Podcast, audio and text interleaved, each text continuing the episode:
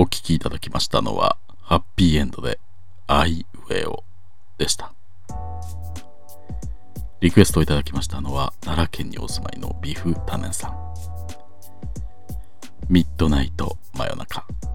今夜もお楽しみいただいておりますでしょうか。今夜のメッセージテーマは、気持ち悪いことです。うん。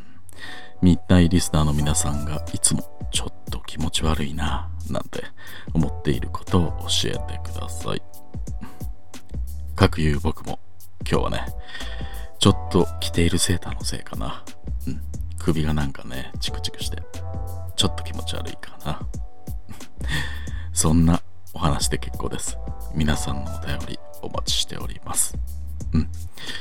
えっ、ー、とね、こちらは神奈川県にお住まいのバベルさんです。ご飯もりもり丸さん、こんばんみんない。こんばんみんない。私がどうしても気持ち悪いと思うことは、えー、うる覚えです。うん。うんえー、これ、本当多いんですよね、と、うん。いろんな人と話をしていても、うる覚えっていう人がかなりいます。えー、日本語として正しいのは、うろ覚えですよね。うる覚えは誤りです。間違えて覚えているのでしょうか？本当にちょっと気持ち悪いと思ってしまいます。えー、そういう人たちはこれまでどういう勉強をしてきたのだろうか？と正直恥ずかしいなぁと思ってしまいます。言葉は正しく使いたいものです。という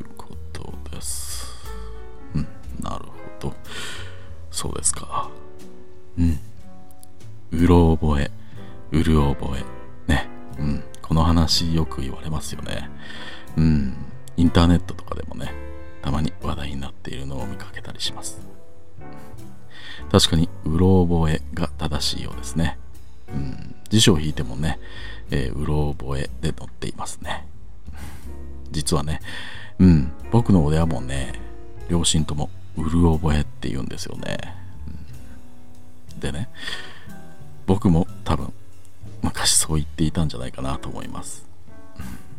これね、僕も気になったんで調べてみたら、うん、一部の辞書にはね、載っていましたが、うん、いくつかの地域でね、方言化というかね、うん、方言のようにうる覚えというふうに使われているみたいなんですよね。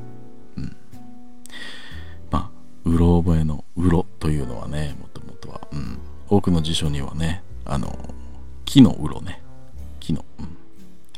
あの、穴開いてるところですよね。木のうろ。あれから来てるというふうに載っていたりしますね。うん。あとはね、そのうろという文字を空虚の空であったり、虚であったりね。うん。そこから来てるという。まあ、あの、ぽっかり開いているというかね。中身がない空洞という、そういう感じというかね。そういうところからなんですかね。穴開きの記憶という感じでしょうか。あとね、もうちょっと調べてみて、これは古いんですけど、うん、僕が持っているね、全国方言辞典っていうのはね、ありまして、うろの意味として、えー、大阪ではね、ぼんやりという意味があるとも書いてありますね。うん、これもね、なんとなくつながりますよね。ぼんやりした記憶というような感じですかね。まあそれがうろ覚えうろ覚えと言っているうちにうる覚えと、うん、変化してしまうっていうのはまあ結構考えられるかなという感じがしますよね、うん、まあこういう変化って、えー、うろ覚えだけでなくねまあたくさん例があるでしょうしね、うん、まあただ今現在辞書にも書かれている正しい言葉としてはうろ覚えだということですね。うん。でもね、バベルさん。うん。そうですね。うん。僕はね、正直、そんなに気にならないんですよね。うん。なぜでしょうかね。いえ、バベルさんがそれを気にされるというのは、うん。まあ、それも、うん、そういうこともあるだろうなとは思います。うん、でもね、うん、バベルさんだけじゃなくて、うん、なんかね、このうろ覚えとうる覚えの話をしてね。うろうる覚えの方は間違いだっていうそういうことを言う人ってね。なんかすごく力が入ってるというかね、うん、パベルさんも書かれているようにね。気持ち悪いというようなねきつい言葉を使って言われることが。うん。そういうことを見かける気がの見かけるのが多い気がするんですよね、うん、僕は、うん、それが気になるというかね。なんか、うん、そんなに気持ち悪いですかね、いやね。うん。まあいいんですけど僕はねそれより気持ち悪いなって思うことが、うん、もっと他にあるのでね結構ね、うん、例えばですけどね、うん、このバベルさんがうんこのメッセージくださったメッセージの中にちょうど書かれているんですが、うん、このいろんな人と話をしていてもとねこの話のところですね。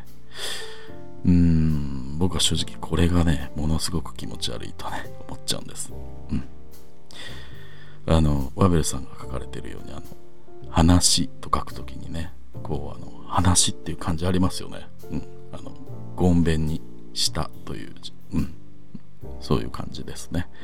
うん。その漢字の後にですね、ひらがなでしと書かれてるんですよね。うん。漢字の話の後にひらがなのしを書いて、2文字で話と読ませているように書かれてるんですよね。これがね、本当によく見ますけどね。僕も、うん、正直すごく気持ちが悪くて、うん。そうですよね。ここにはひらがなの C はいらないですよね。入れる、いらないというか入れると間違いですよね。うん、漢字の話、一文字だけでいいはずですね。うん、でも、これ本当に多いんですよね。うん、確かにね、うん、送り仮名としてひらがなのしをつける場合も確かにあると思いますよ。うん、でも、うん、それはあくまでね、動詞として使う場合ですよね。うん、例えばね、うん、僕は彼女と話したとかねこういうふうに使うのであれば必ずねひらがなの「し」は送り仮名として必要ですよねまあごくごくたまにこっちの方にね送り仮名を入れずにね漢字一文字で書いてる人っていうのもいらっしゃいますけど。うん。でも今回バベルさんが書かれているように話をしていてとかね。話をって、うん、目的として使っていますよね。こういう場合の話は、うん、名詞として使っていますもんね。そこにひらがなの詩をつけるっていうのはね、うん、ちょっと的に信じられないというかね、でも本当に多いんですよね。これがね、うん、僕はですが、本当に気持ち悪いと思っていますね。うん、たまにね、これ、どっちでもいいと思ってらっしゃる方も、うん、おられるようでね、うん、なんかそれもすごいなと思っちゃいますけどね。うん、五感ってね。うん。語の幹と書いてね、五感ですけどね。うん。日本語って活用がますもんね。その時に変化しない部分のことを確か五感とね、そう言ったと思うんですが、うん。そこの話だと思いますね。うん。いや、うろ覚えとかね、うる覚えとかね、うん、まあ、どちらが正しいということも確かにあるんでしょうけどね。うん、今や方言がこれだけ混ざっていてね、またね、ちょっと前なら方言コスプレなんて言葉も、うん、ありましたけど、それもちょっと過去の言葉になったかなという感じで、それ自体も混ざり始めている今ですね。うん。生まれた場所によってはね、うる覚えなんてね、そう覚えちゃうこともあるだろうなってね、うん、ちょっと考えれば、想像できますしね。